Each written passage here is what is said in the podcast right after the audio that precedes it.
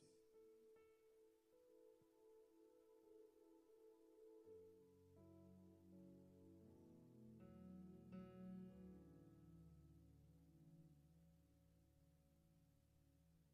Vamos ao capítulo de número onze.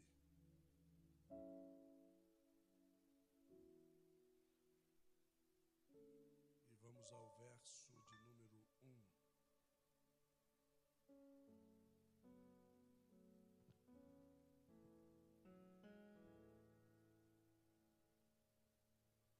Livro do Apocalipse, capítulo de número onze. E o verso de número um.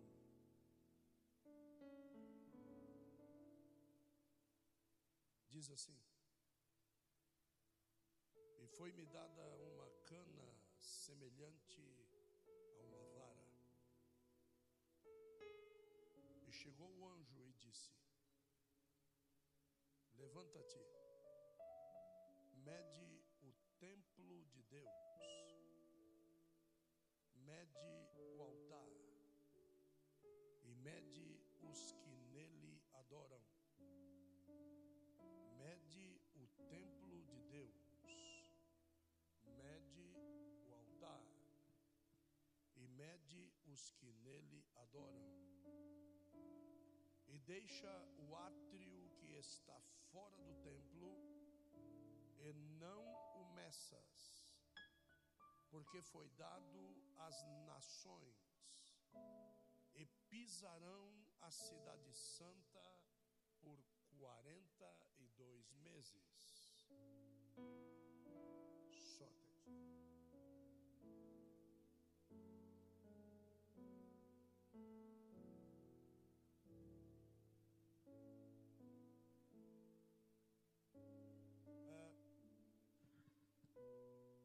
Preciso trazer você dentro dos conceitos que envolvem essa passagem, a fim de que você possa entender o que é que Deus está falando com João. A primeira coisa, eu preciso levar você no Evangelho e preciso lembrar você do texto que diz que com a mesma medida que você medir, você também será medido.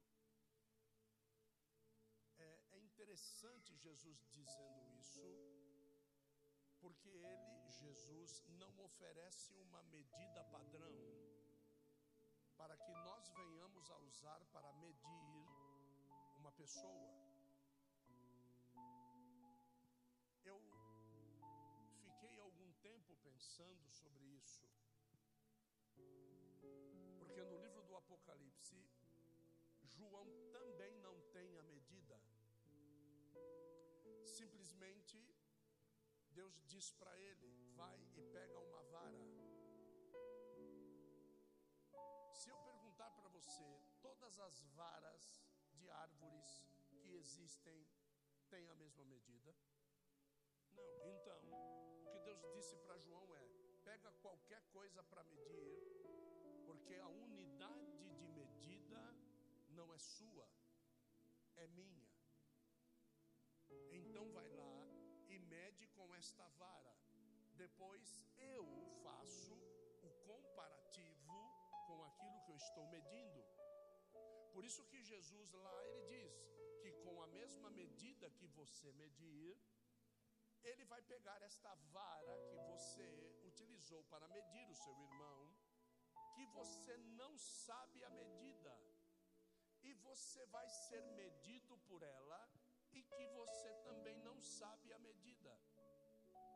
É, é, é tremendo isso, porque, porque isso nos constrange a um posicionamento de olharmos não para fora de nós, mas olharmos para dentro de nós. Porque a única forma que nós temos de não observar, de não julgar, de não ficar meneando a cabeça com aquilo que vemos, é quando nós olhamos para dentro de nós.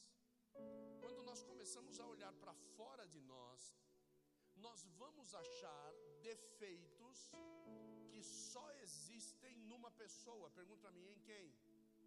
Em mim. Então aquilo que eu vejo de errado no meu irmão é aquilo que eu mesmo cometo.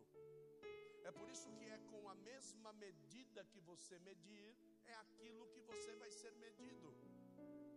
Só que muitas vezes nós estamos medindo a vida dos irmãos a fim de que as nossas medidas internas não sejam reveladas. Nós tentamos jogar a atenção das pessoas para o tamanho em que os outros andam, a fim de que eles não venham observar aquilo que nós temos feito. Então Deus, ele chega para João e ele diz assim: pega uma cana semelhante a uma vara. E, e, e chegou o anjo e disse para ele, olha só que coisa, foi-me dada uma cana semelhante a uma vara. E depois ele diz assim, que o anjo chega e diz para ele, levanta-te. É sinal de que quando ele recebe a medida, ele está sentado ou ele está deitado. Ele não está em posição de se medir nada. E Deus diz para ele, põe-te na posição, levanta. Então ele se levanta daquela posição, que era uma posição errada para se medir. E Deus diz para ele, vai no templo e mede o templo de Deus. Aí eu quero perguntar para você, o templo de Deus era grande demais? Era muito grande. E ele diz assim, mede o altar. E logo depois ele diz assim, e mede também os que neste altar adoram.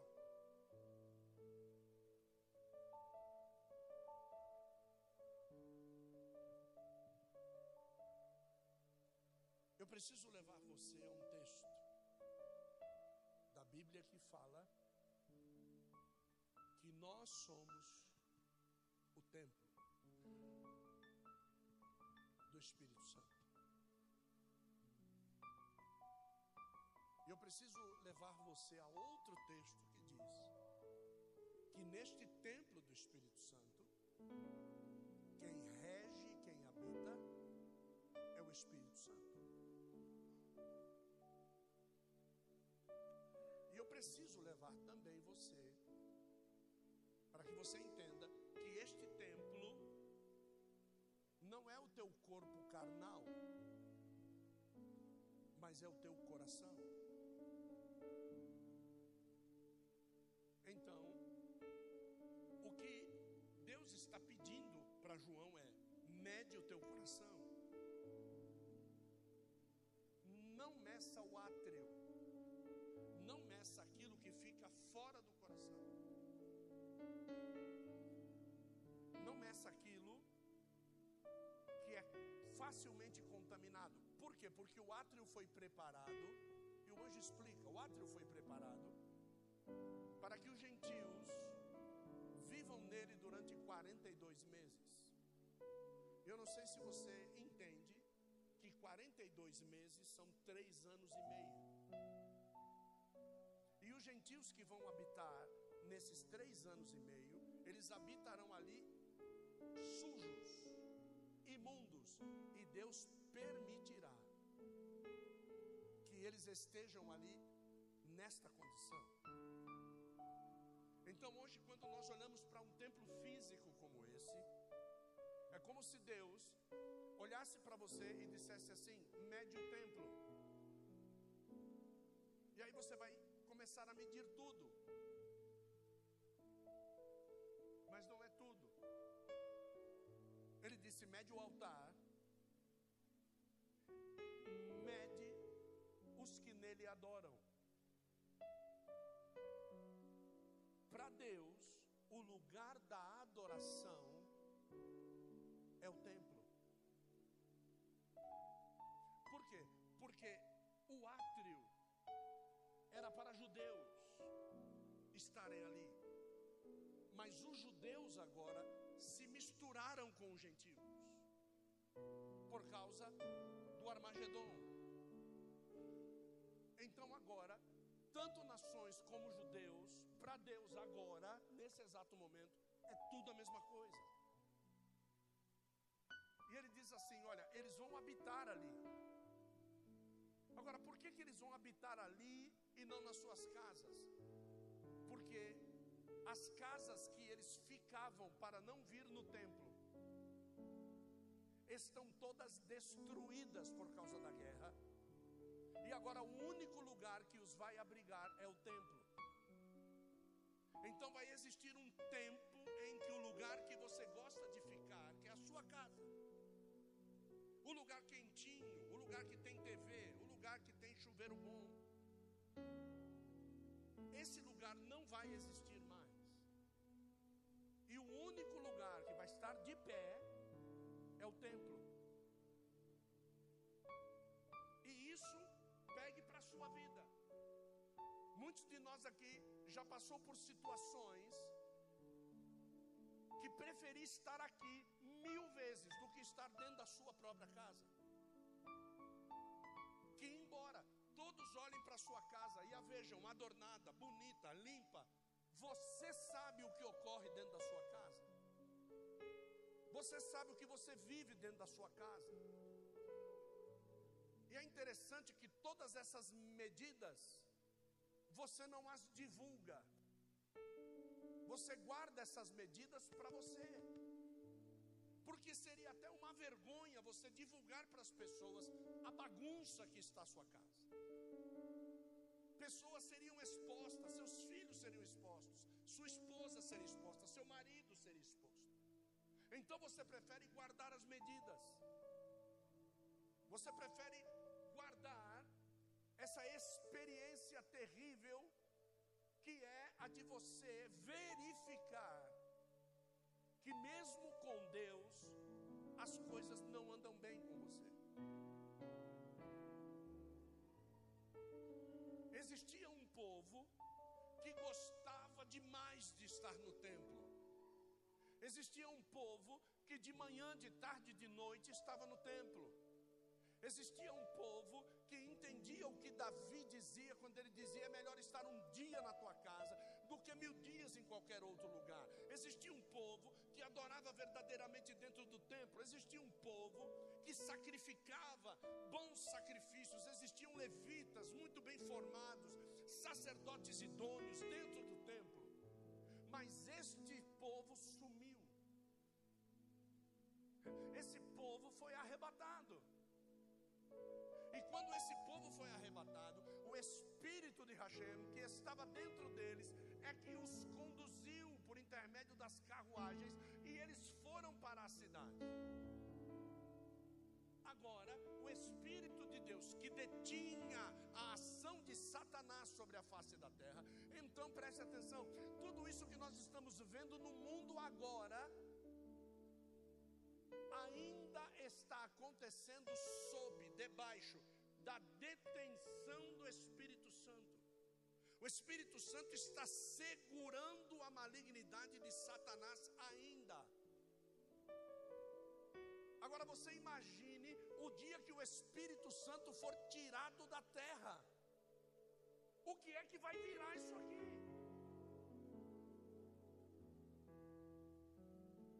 Mostrei uma foto de um rapaz que basicamente saiu do lixo na nossa igreja. Comia lixo. Viu? Comia papelão. Papelão com resto de comida. Esse menino veio para a nossa igreja e se tornou um dos maiores pregadores do Brasil. Ele se tornou dentro da Missão Mundial do Tabernáculo de Profetas. Não com toda essa estrutura, nós tínhamos meses de fundação. O que ele aprendeu, o que ele viu, o que ele foi aconselhado, o que ele foi amado, esse cara se tornou o grande pregador chamado Douglas Iniesta. Se você quiser saber quem é, é só você ir no Facebook, você vai ouvir pregações dele. Abriu uma igreja em Taubaté, casado com a irmã Elaine. Elaine tinha uma filha do primeiro casamento. Ele gerou uma filha junto com Elaine. Douglas era viciado em cocaína. E às vezes nós estamos medindo pessoas quê? Porque quando eu saio da onde eu estava, viciado como eu era, quando eu chego na igreja, eu viro medidor de todo mundo. E nós não entendemos muitas vezes isso. Eu tenho muito cuidado para falar do vício da cocaína. Eu tenho muito cuidado. Tenho muito cuidado. Porque eu sei o que esse vício pode fazer comigo. Se eu já estive debaixo do aio desse demônio, eu sei o que ele pode fazer comigo. Eu sei o que ele já fez comigo. Mas Douglas não entendeu a conversa. Douglas cai uma, cai duas, cai três, cai quatro. E a família vai amando, amando, amando. Mas só que ele está caindo, a família amando. Mas tinha uma filha assistindo ele. A filha vai, se vicia e morre. Viciada. É isso, é isso que nós estamos fazendo. É esse tipo de vida que nós estamos tendo. Eu estou falando de um homem que andava em cima do... E a, e, e a Bíblia disse, mede os que estão sobre o altar. Mede. E vai chegar uma hora que não vai ter como escapar. Nós vamos ser medidos. Nós vamos ser medidos, filho. Cada um de nós. Tanto é que a Bíblia Sagrada, preciso levar um outro texto que diz assim, que o juízo de Deus vai começar por onde? É pelo altar, meu. É por aqui que vai começar o negócio. Tanto é que ele diz, mede o altar e deixa o átrio para lá. Porque eu preciso medir o altar. Agora, muitos não entendem esse negócio de altar, por que que ele mediu um altar, né?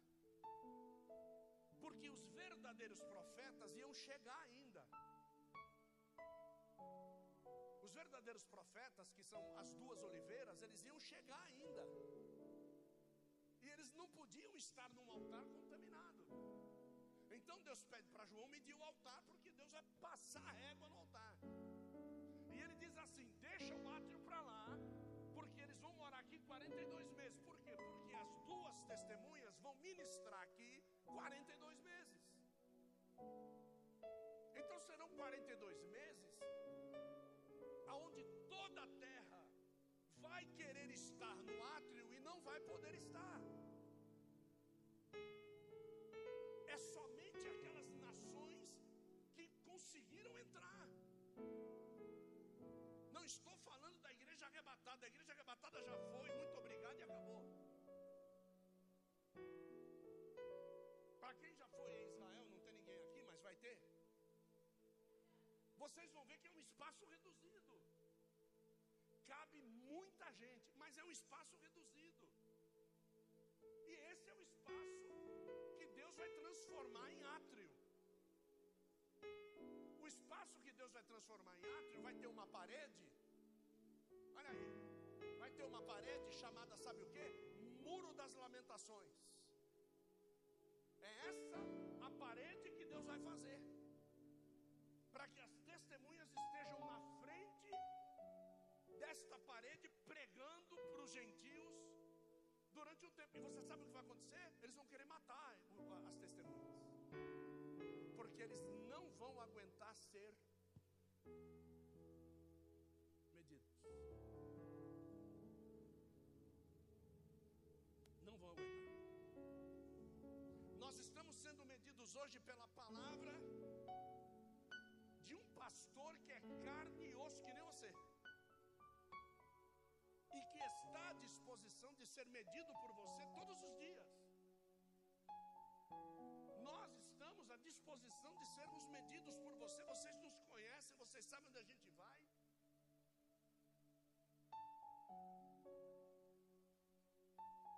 Mas vocês não querem ser medidos agora.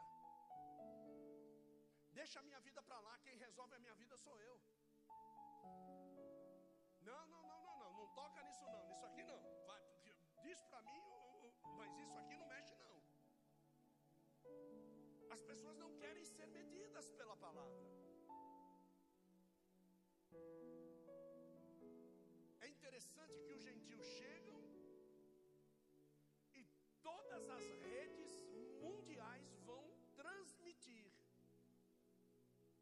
aquilo que eles estão fazendo ali, aquele conglomerado. Outro dia resolveram orar em Israel e clamar pelo Messias. Esse vídeo correu na internet, tem mais de oito, dez milhões de visualização. Todos os judeus lá dentro, dentro do portal do muro, todo mundo orando pela vinda do Messias. Isso é sinal de que o livro do Apocalipse está certo. Porque quando João escreveu isso aqui, não tinha televisão. E aqui no livro do Apocalipse vai falar que a terra toda ansiará por saber o que eles estão falando e não vão conseguir. Então todos os poliglotas, todos os tradutores serão trazidos para frente do vídeo da T V, tentando traduzir o que eles estão falando. Porque eles estão falando uma língua que ninguém entende. Não tem tradução que eles estão falando. Mas só que a mensagem da medição deles, sabe o que ele está fazendo com os gentios? Eles estão se convertendo. Eles estão se convertendo. E a terra toda vai querer se converter, mas não vai conseguir. Porque a verdadeira conversão só vem pela...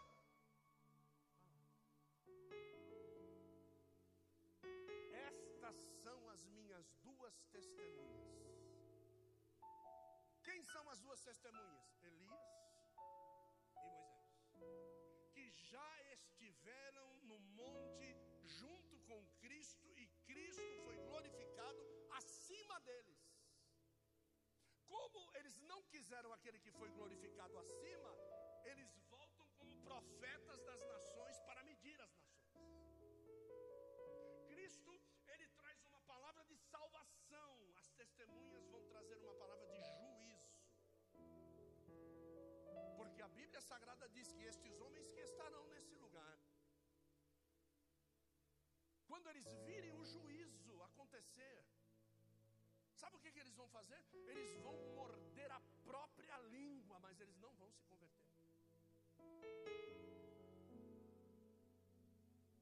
Eles vão amaldiçoar a Deus, mas eles não vão se converter. Mandei um vídeo para minha esposa hoje, por causa de uma porcaria dessa aqui. Uma mãe chega apavorada numa rodoviária. Uma menina de doze anos conhece um vagabundo pela, pela internet. E o cara tem a pachorra de ir na casa dela buscar ela. Já tinha feito trancinha na cabeça da menina. Chega na rodoviária, as pessoas começam a perguntar quem é essa menina, quem é essa menina, ele diz, é minha filha. Escuta o que eu estou te dizendo, mano. Se você acha que o bicho está pegando, você vai ver quando o Espírito Santo não estiver mais aqui. Então ele foi buscar a menina na porta da casa dela. E a menina, sabe o quê? Eu quero ir com ele. doze anos de idade. Aí a gente vê a outra que morreu com doze anos de idade, fica achando. Que elas não sabem nada. Que elas não querem nada. Pegaram o cara, deram um cacete vendado. A mãe desesperada. E você sabe o que, é que a menina dizendo? Eu quero ir com ele. Eu quero ir com ele.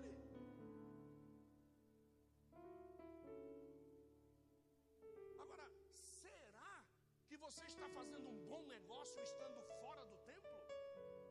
Será que você está fazendo um bom negócio mantendo a tua família agora fora do templo? Quer dizer então que a sua decisão de sacerdote, de sacerdotisa dentro da tua casa vale menos do que a imponência de saber o que vai acontecer? Porque você já sabe o que vai acontecer. Ai daqueles dias, Jesus que disse, coitada das grávidas, arrancarão a criança do peito. Eles vão até, mamãe, arranca a criança, leva para estuprar. Hoje nós vimos, de manhã cedo, acabamos de acordar,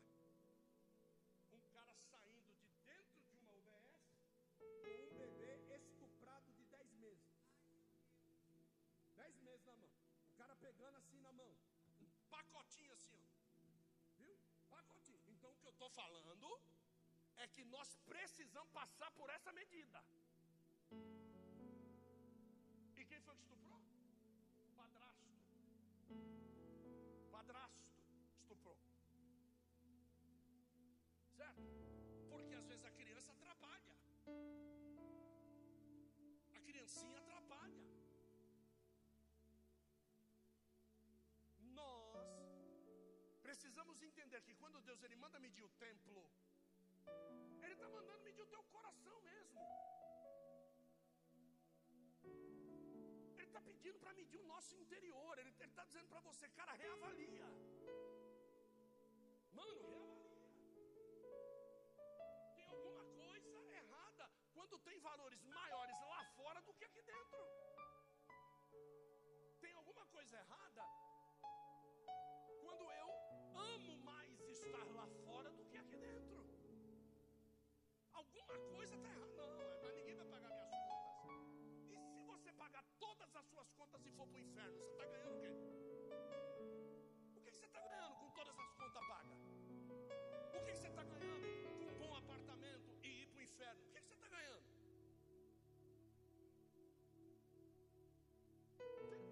É o que eu estou perguntando para você. Estar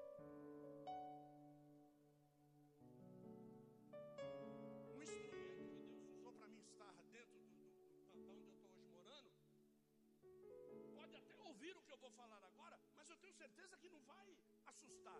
Eu não preciso estar morando onde eu estou morando. Foi Deus que me colocou para morar onde eu estou morando. Na hora que ele quiser tirar, ele arranca fora e põe, num, põe numa, numa boca de ovo. E você sabe como é que você vai me achar aqui? Pregando talvez até melhor do que pregando lá. Porque quanto mais Deus nos aperta, mais nós buscamos a Deus. Quanto mais nós sentimos falta do material, mais do espiritual nós buscamos. Essa é a verdadeira medida. Essa é a medida de Deus. Agora, se você por si só vai para o espiritual, então não há motivo nenhum dele mexer no teu material. Nenhum motivo. Porque você voluntariamente, repete para mim, diga, voluntariamente. Voluntariamente você está mergulhando no espiritual. Certo? Não estava faltando pão para Israel. Diga, não estava faltando pão para Israel.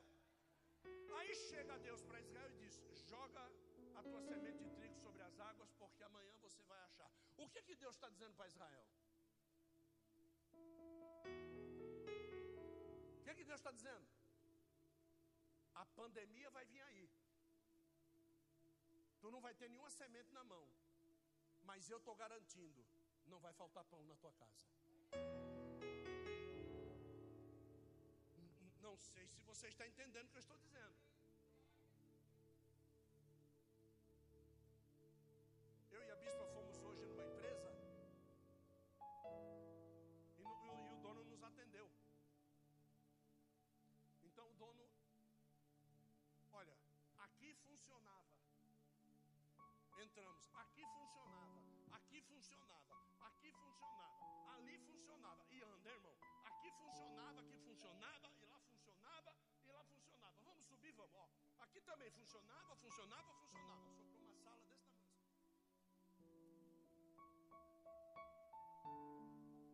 Aí eu fiquei imaginando, como é que se sente uma pessoa assim?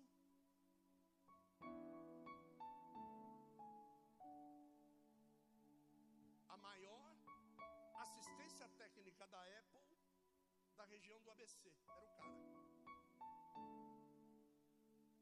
Hoje. Não tem nada.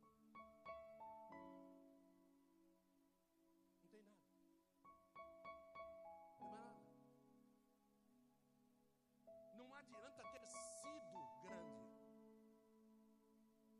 Gente, não adianta você ter sido o cara.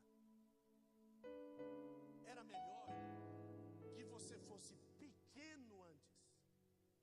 E pudesse, nesse momento em que todos quebraram, você ser o grande.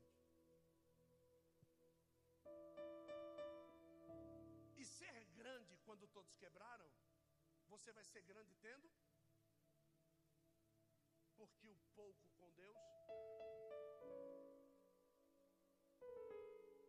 Então às vezes eu passo, eu passo diante de um carro bonito e a gente diz, nossa, que carro bonito, né?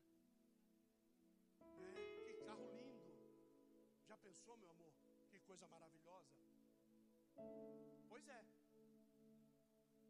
Mas eu não sei quem é que está no volante lá. Como é que ele está? Nosso irmão Anderson, que graças a Deus está quase chegando no seu objetivo, está estudando agora, né? Por isso que não está aqui. E ele está estudando e não está aqui com autorização. Então é uma pessoa que liga para dizer, posso faltar? Ó, oh, e eu vou faltar por causa disso, disso e disso. Tudo bem, tudo bem. Mas a minha esposa vai estar lá. E ela está aqui, ó. Ele está cuidando de um, de um processo, de, um, de uma pessoa. Como é que é o nome do, do... Como é que é o vulgo dele lá no Brás? Não, o vulgo, o vulgo lá no Brás. Como é que chamam ele lá? É não sei o que do Brás. É, é o cara do Brás. Quando ele ficou sabendo que nós estávamos fazendo um evento aqui, ele chegou para o Anderson e disse, vai lá e pega o que precisar. A gente pede uma oferta aqui, vocês não dão. O não sei o que do Brás diz, vai lá, é para Deus? É, vai lá e pega o que precisar. E tome rolo, rolo, rolo, rolo, rolo, vem tudo para cá. Então ele está cuidando desse caso aí. O homem está falido. Sabe o que é falido? Falido. Ele vai contratar agora uma empresa, sabe para quê? Para não perder um patrimônio que ele possa deixar para os filhos, porque ele já sabe, ele já sabe, vão me matar. Pela dívida que eu tenho, vão me matar. Eu já sei que vão me matar. Bilionário, já sei que vão passar régua. Então ele contrata agora uma empresa para blindar algumas coisas para ele deixar para a família. É isso que a gente está buscando para a nossa vida? É isso aí?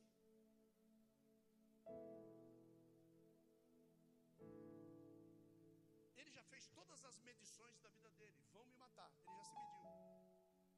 E o pior de tudo é que a Bíblia diz que aquilo que a boca do homem disser, ele está se medindo. Para. Para. Eu não vou conseguir pagar minha dívida.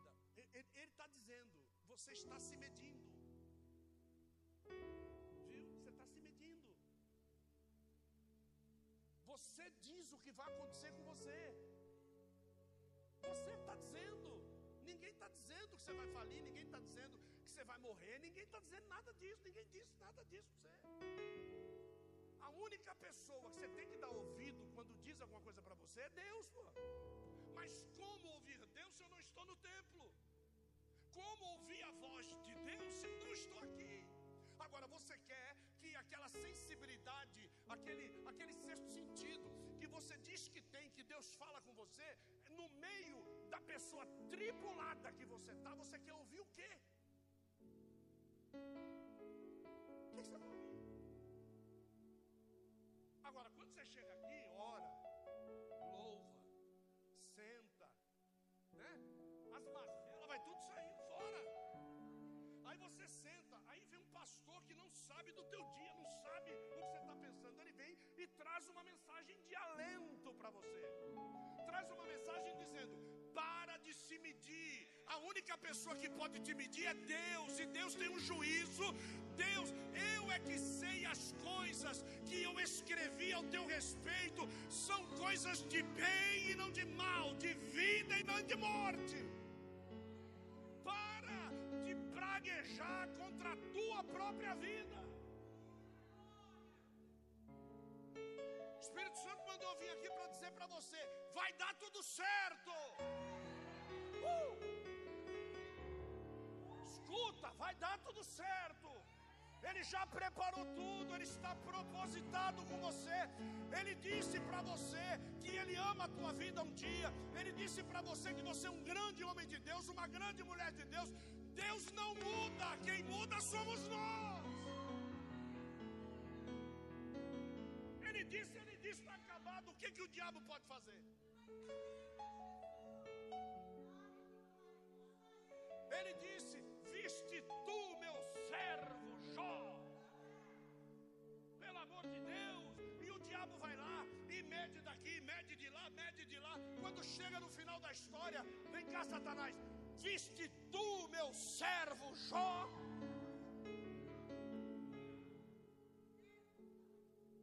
Passe pelo processo. Porque Deus não muda. Os processos que se acrescentam na nossa vida são para nos colocar no olho do propósito. Você vê o furacão, não vê? Sim ou não? Sim ou não? Quem assistiu aquele filme Twist? Twist? Do furacão? Hã? E que voa a vaca, voa a árvore, voa a casa, voa um negócio, de repente faz assim, ó. Aí fica um olhando para a cara do outro. Uau! Acabou o furacão. Aí o experiente diz: acabou não.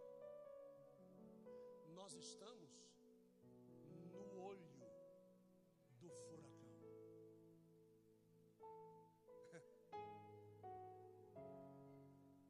No olho. Eu quero ver quem é que de fazer alguma coisa contra você quando você está no olho do furacão. Eu quero ver quem está do lado de fora tentar dar um tiro em você quando você está no olho. Quero ver quem está do lado de fora querer correr atrás de você para bater em você quando você está no olho do furacão. Não corra das provações, vai bem para o meio dela. Lá é o lugar que Deus preparou para cumprir o propósito dele na nossa vida. É o centro da vontade de Deus. O centro da vontade de Deus.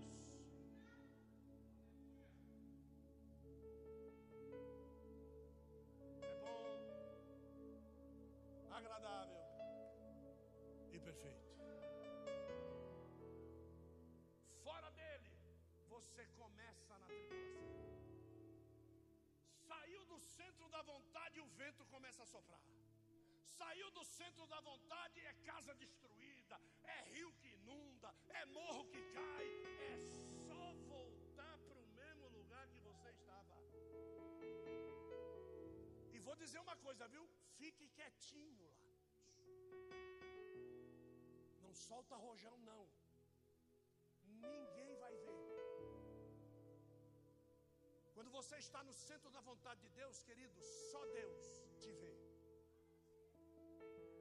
Você já se sentiu num tempo que você mora num bairro e as pessoas que te perseguem não te veem?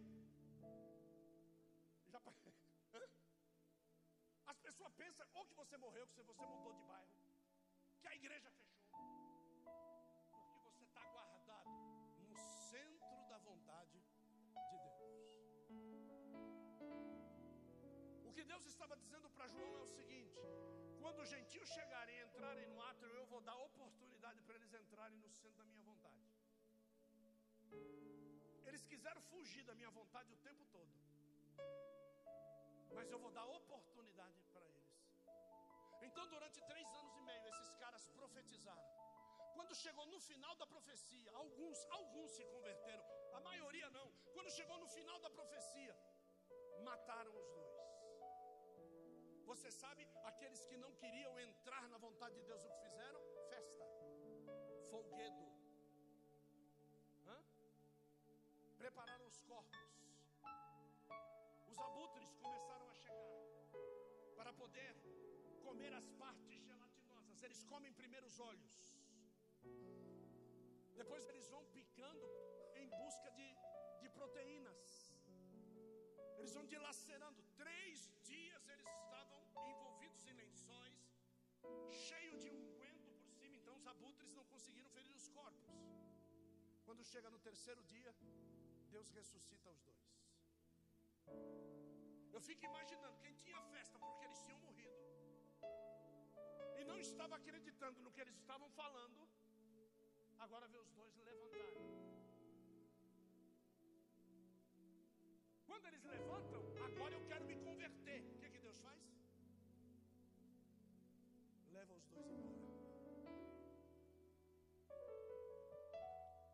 No centro do furacão, lá no olho, sempre vai ter um referencial para você se medir. Vem cá, Ias. Não, pode ficar, pode ficar. Isso, vem aqui, assim. Isso. Se tem o centro de um furacão e o Aías é o referencial no centro do furacão, para mim poder não sofrer com o furacão, a minha única forma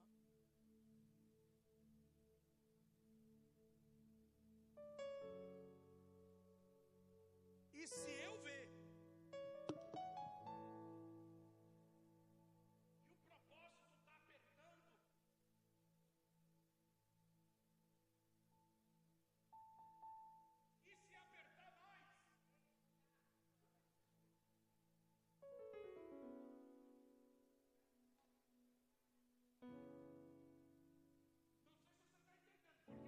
Porque às vezes a gente está até dentro do templo, mas a prova não chegou, então você...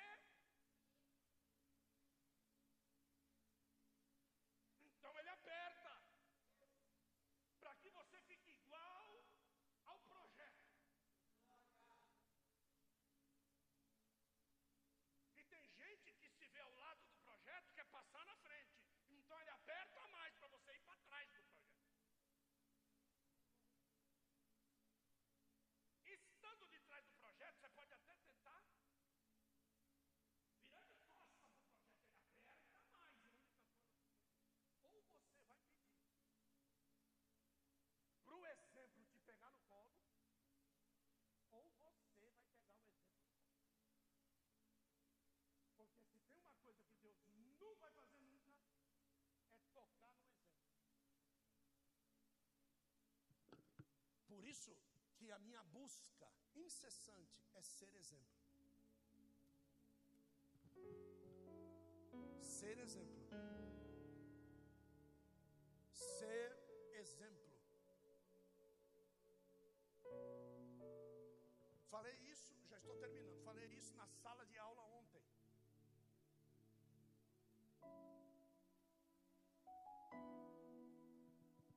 Um jovem, não sei quantos mil seguidores no Instagram, no Facebook, levita, adorador, não sei se back vocal, não sei se instrumental, não sei, não importa.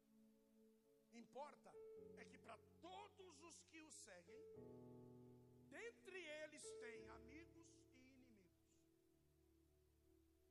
Então não fique pensando que todo mundo que bate nas suas costas é seu amigo. Não fique pensando nisso não.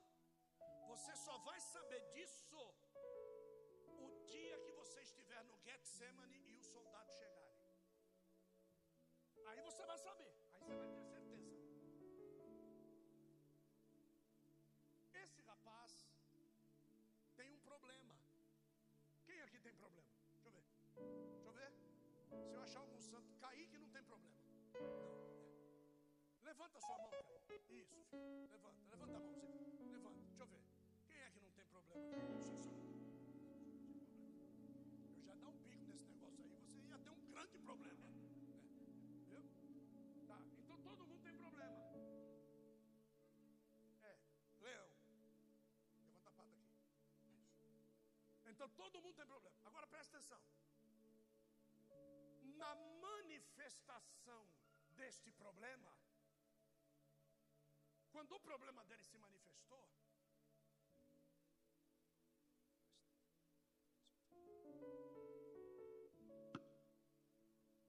alguém estava de longe e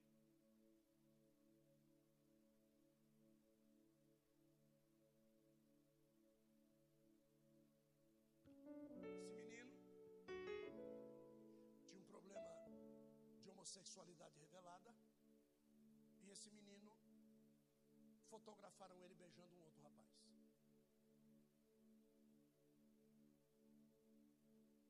E eu ensinei ontem na sala de aula o que é o verdadeiro evangelho e o que é o falso evangelho.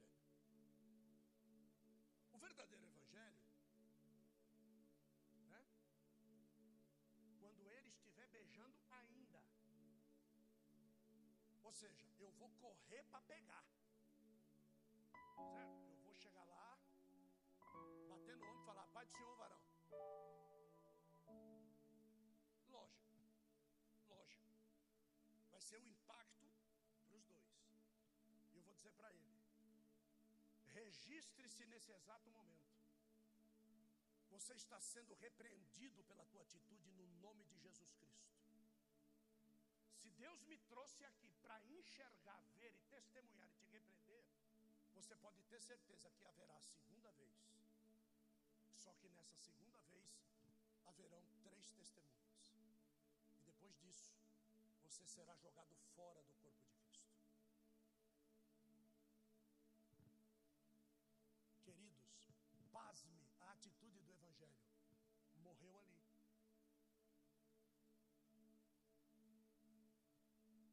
Nem o pastor dele vai saber. Se Deus quisesse que o pastor dele soubesse, Deus ia mostrar para quem? O pastor. Acabou, acabou, acabou o assunto. Nós estamos falando do quê? De... A pessoa pega a foto, joga na rede social, certo? Assusta o pastor, o ministério, todo o grupo de louvor, todos os seguidores, todo mundo. Acabaram com a vida. Quando ele vai confessar o pecado ao pastor, o pastor segue o verdadeiro evangelho. O pastor diz, não, peraí, deixa eu chamar minha esposa. Chama a esposa, põe do lado, ouve o menino e diz assim, nós amamos você. A gente quer tratar você, fica aqui com a gente, viu? Deixa isso para lá. Vamos, vamos tratar isso. Vamos, o, o amor ele cobre todas as transgressões. Isso é evangelho. O amor não tem medo de nada. O amor não busca o seu próprio interesse. O amor cobre todas as transgressões. Você sabe o que o menino falou? A minha vida dentro das igrejas acabou. Acabou. E eu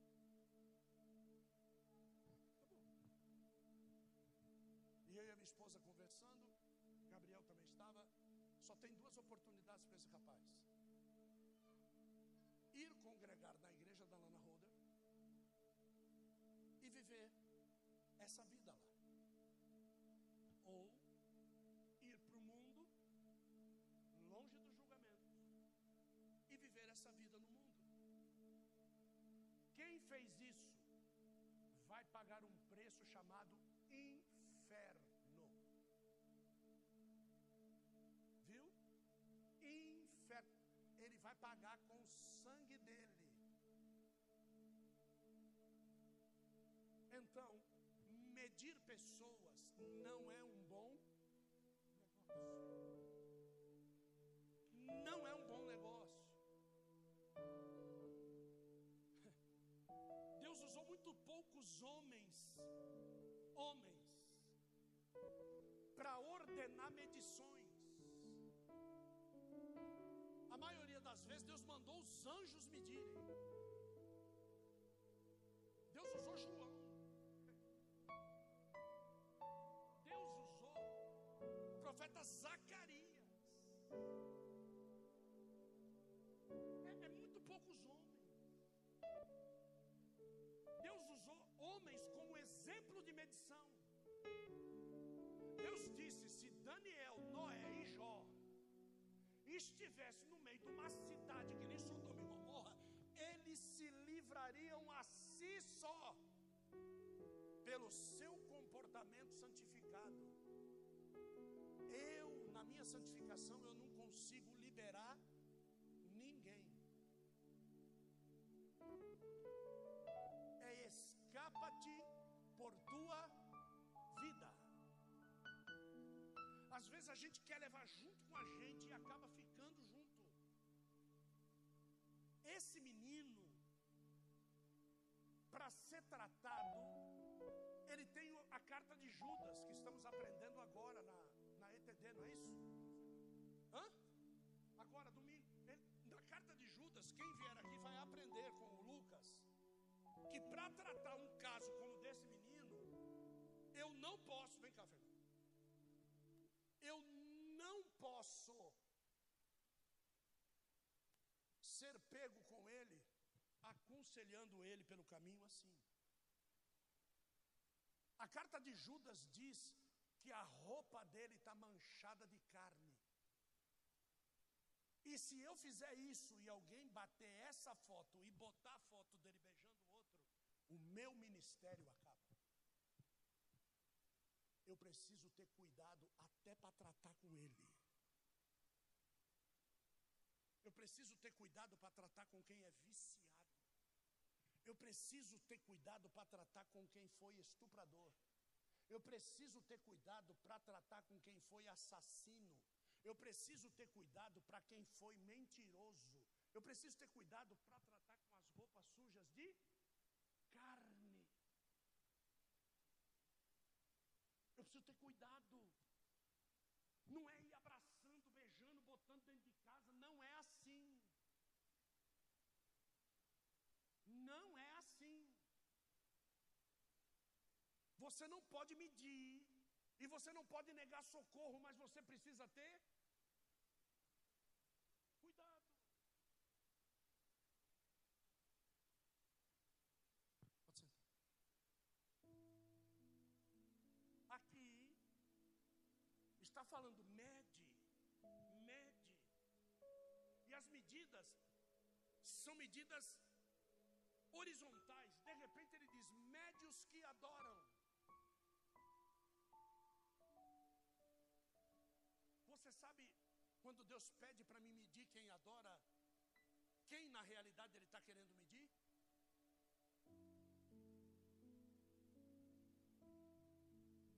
Porque de repente eu vou medir alguém e vou ver que quem está torto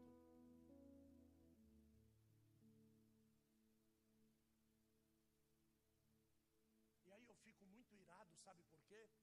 Porque eu não vou conseguir fazer o que ele fez para ser como ele é. Então eu preciso destruí-lo, porque a referência de medida a partir daquele dia vai ser ele, não vai ser mais eu. Então quando eu enxergo alguém que é minha referência, eu faço questão de dizer, é minha referência. Porque eu me considero torto diante dele. O problema é quando você tem uma referência perfeita diante de você e você quer ser referência. A única coisa que vai acontecer é que você só vai ser referência para você mesmo. Falei isso ontem na sala de aula, para vocês verem o que é a M L K. Falei isso ontem na sala de aula. O problema é quando os filhos começam a falar que nem o pastor, mas eles não falam que nem o pai. O problema é quando as mulheres dentro da minha casa começam a falar e a agir que nem a bispa, mas elas não falam a respeito daquilo que eu ensino. Isso causa um...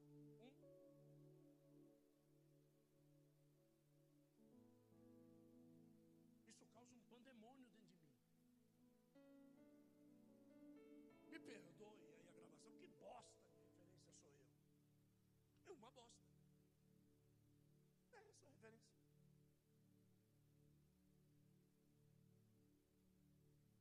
Eu ligo de manhã a televisão, ela ela está descendo, né? E dificilmente eu vejo a minha, a minha esposa nervosa. Eu, eu, eu quero vê-la nervosa. Então eu ponho lá na igreja a plenitude do trono de Deus. De manhã cedo, para fazer café.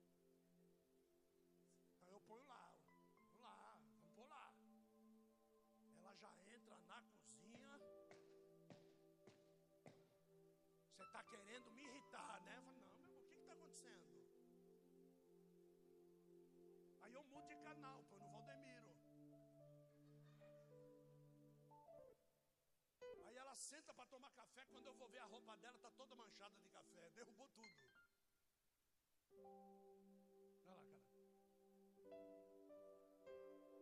Porque não são referências para nós, gente. Entende? Não são referências para nós.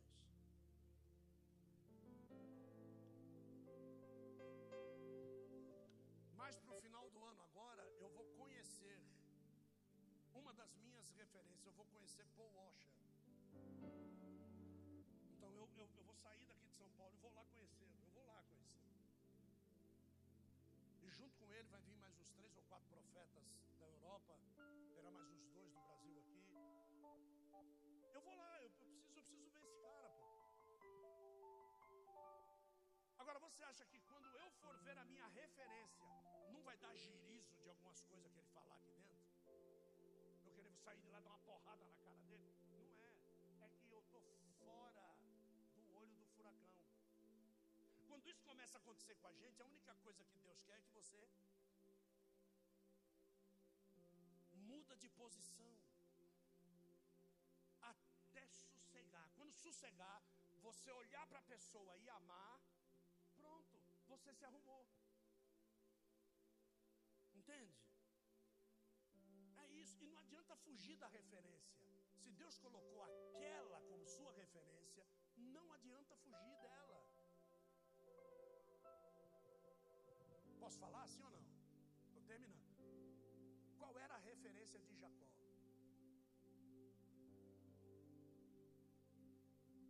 Qual era a referência de Jacó? Esaú, pô. A referência de Jacó era Esaú. Jacó queria ser o quê? Primogênito. Qual era a referência que ele tinha? A referência que você tem é aquilo que você quer ser. Qual foi o final da história para ele ser abençoado? Ele encontrar com quem? Com a referência dele. Quando ele encontrou com a referência dele, ele disse, caramba, eu sou melhor do que ele sendo eu. Eu não preciso ser ele. A realidade é que eu tinha ele como minha referência, mas a referência que Deus queria era eu. Ele é que tinha que olhar para mim e querer ser igual a mim. E eu estou querendo ser igual ao cara, meu. Não sei se você entende que às vezes você está no ponto de ser abençoado, mas você quer ser igual a alguém. Você quer se tornar alguém. Deus não quer que você se torne ninguém. Deus quer que você seja o que Ele quer que você seja. Agora, se Deus te colocou para que você seja uma referência em detrimento de uma referência, então você não vai ser referência até o dia que Ele te tirar da aljava dele e te lançar para um lugar que ele não pode ir. Aí você vai ser referência lá. Mas diante dele, a referência é ele, não é você. Não sei se vocês já repararam que flecha na aljava ninguém vê. Você só vai ver, sentir a referência quando ele for lançado. Aí sim, aí ele vai ser referência. Mas enquanto isso eu fico medindo. Não, eu acho que eu quero ser que nem aquele. Aí durante seis meses do ano, parece pai de santo. Durante seis meses do ano você prega que nem Marco Feliciano. E durante seis meses do ano você prega que nem Napoleão Falcão. Quem é você? Ninguém. Você não é ninguém. A única coisa que Deus quer é que você esteja no lugar onde Ele te colocou e seja igual à referência que Ele te posicionou.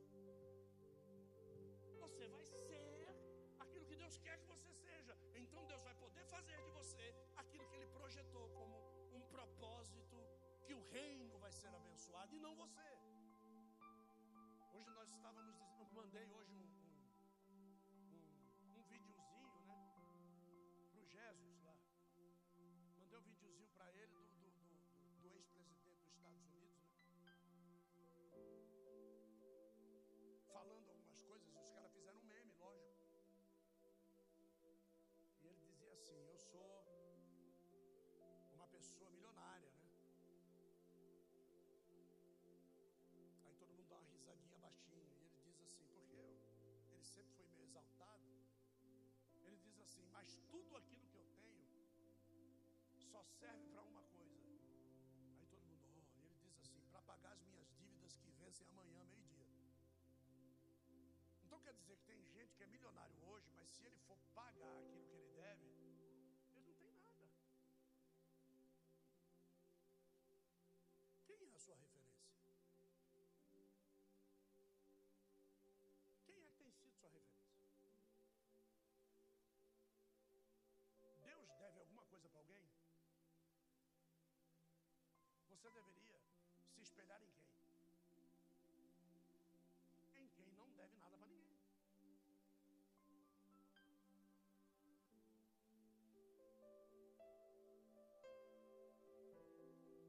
Apóstolo, então eu não posso ser referência?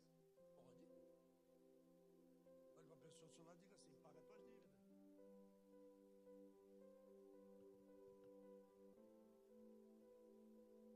Mas eu não consigo. Consegue? Como é que eu tenho que fazer? Deus colocou uma referência na sua frente, seja que nem ele. Você tem que aprender, só que você tem que dizer que você precisa da referência. Tem um negócio aqui chamado Google Maps ou então Waze, não tem?